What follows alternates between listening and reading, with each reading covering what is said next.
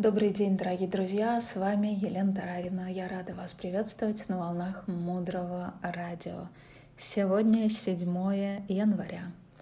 Мудрое радио. Слушай голос. Тема эфира сегодня «Как недостатки превратить в достатки».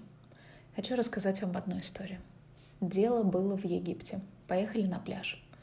Ну, чем может заниматься женщина, которая прошла курсы по мудрости, в главном принципе которых э, была цель научиться зарабатывать деньги. Мы, конечно, шокировали бармена просьбой о выдаче нам мусорного пакета и с дочкой пошли собирать мусор. После того, как мы начали собирать мусор, мы обратили внимание на то, что на пляже не только мусор, еще и грязно. Там очень красивые ракушки, необыкновенные кораллы — и нам пришлось взять еще один пакет, и мы начали собирать в один пакет мусор, а в другой пакет красоту ракушек. И что произошло потом, когда мы вот мусор собрали отнесли в мусорник, и остались со своими ракушками прекрасными.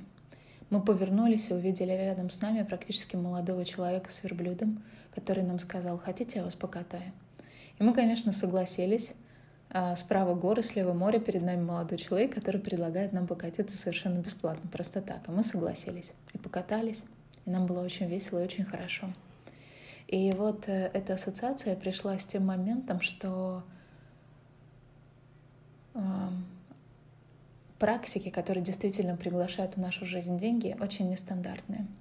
Сначала было именно так. Мы просто собирали мусор внутри себя — Сначала мы перестаем злиться, мы перестаем претензировать и завидовать. И мы действительно должны стараться перестать злиться. Мы должны обращать внимание на то, как мы себя ведем с людьми. Потому что каждый раз, когда мы злимся, мы уходим со своей глубины. А потом неожиданно, когда мы с дочкой убрали этот мусор, потихоньку начался начал убираться мусор из пространства, я обратил внимание, что в ребенке есть не только недостатки, а еще и ракушки, кораллы и очень много достоинств, которых родители поначалу не замечают. Мы постоянно концентрируемся на том, что ребенок не делает, не слушается, не убирает, не ходит, не поет. Ну и дальше полный комплект. Так вот, мама начала обращать внимание на то, что есть ракушки, есть масса достоинств, в ее ребенке, которых она раньше не замечала. А теперь она их стала замечать и поощрять. И пришла к тому, что ей с ребенком было очень хорошо. Они на верблюде, они в красивом месте, и у всех все складывается наилучшим образом. Итак, как превратить отношения с детьми в кайф? Это, конечно, просто начать видеть их кайфовыми — начать видеть их своими маленькими ангелами. Ведь не просто так говорят, что как ты к человеку относишься, таким он и будет. И это все особенно работает с нашими детьми. Потому что мы о них думаем рано или поздно в силу того, что мы с ними очень близко контактируем. И какие-то вещи, которые мы думаем о них, оказываются у нас на языке. И они это понимают, они это слышат. И становятся такими, какими мы их видим. Важно запомнить и понять, что наши дети обучаются не от того, что они слышат, но от того, что они видят.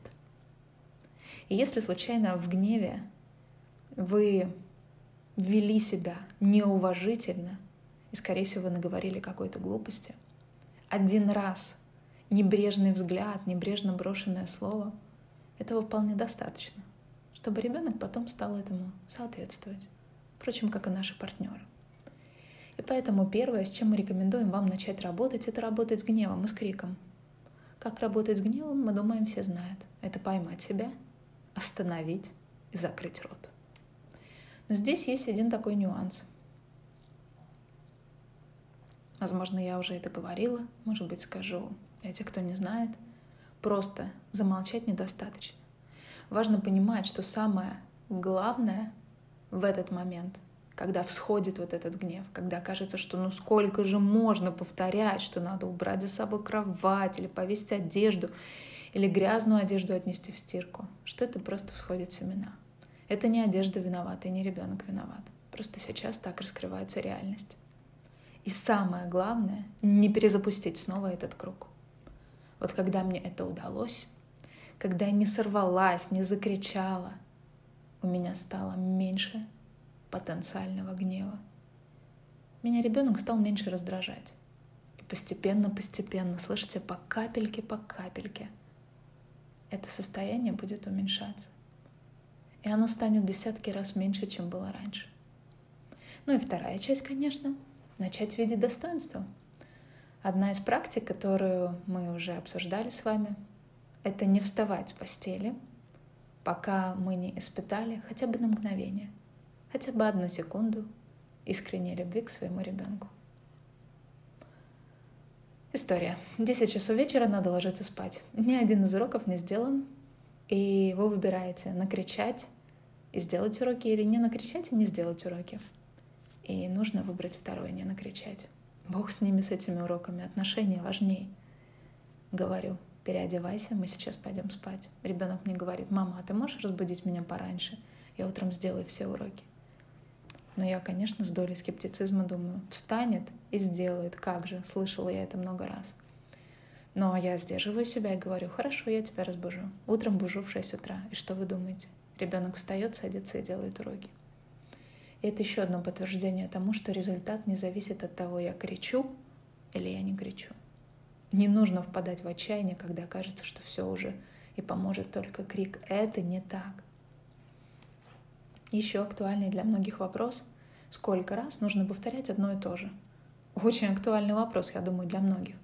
Потому что это именно тот вопрос, который мы вначале самым когда только начинаем думать о том, как же лучше построить отношения с ребенком, вот мы этот вопрос себе задаем. И ответ на этот вопрос у меня тоже есть. Одна маленькая история. Дочери 4 года, а она ездила в школу на школьном автобусе. Такой маленький бусик был, там был водитель. А, и бабушка со стажем, а, у нее четверо детей, восемь внуков, она знает, что делать, как надо жить. И каждое утро дочь заходит в автобус, и бабушка ей говорит, здравствуй, садись, пожалуйста. Дочь, здравствуйте, не говорила. Садилась, э, а водитель ей говорил, поправь юбку, сядь аккуратно, поздоровайся, и все время ее поправлял. А мама смотрела это на все, пошли месяцы, ничего не менялось, не было ни здравствуйте, ни аккуратно севшей дочери, поправившей свою юбочку. И мама уже в сердцах говорит водителю, зачем вы это делаете, зачем вы каждый раз э, вот так мягко с ней разговариваете. Видите, она не слышит никого, у нее какой-то свой мир. А водитель так посмотрел и говорит, мама, вы что, каждый ребенок имеет право на воспитание и образование. Маме тогда стало очень стыдно. И она поняла, что действительно через некоторое время, а так и случилось, девочка просто в обычной среду села и сказала «Доброе утро» и поправила юбку. Поэтому повторять нужно сколько нужно раз для того, чтобы взрослым понять о том, как устроен этот мир. Мудрость они должны услышать как минимум три тысячи раз. Что уж говорить о детях. Давайте подведем итоги. Только после того, как мы убрали мусор, после того, как мы перестаем гневаться, мы начинаем замечать хорошее, красоту и достоинство и поощрять это. Начинаем видеть своих детей ангелами, начинаем быть благодарными. Повторять важно столько раз, сколько нужно, и результат обязательно будет. Оставайтесь с нами на волнах Мудрого Радио. Этот проект создан под вдохновением дорогой Марины Селицки. Мудрое радио — это благотворительный проект. В шапке нашего профиля прикреплена ссылка. Все средства, собранные в этом проекте, будут направлены на строительство Международного образовательного ретритного центра — который будет называться Наланда. Наланда — это первый исторический университет в Тибете, в котором обучали всем религиям. И это место, где человек мог получить полноценное, многогранное, лучшее в мире образование. Нам бы очень хотелось, чтобы для людей, которые ищут своих учителей, ищут свой духовный путь, ищут мир в своем сердце, было место. Оно было в Украине. И оно было очень красивым. Место, где они смогут в тишине, в тишине уединиться, а также обучаться у самых лучших учителей — Мудрое радио.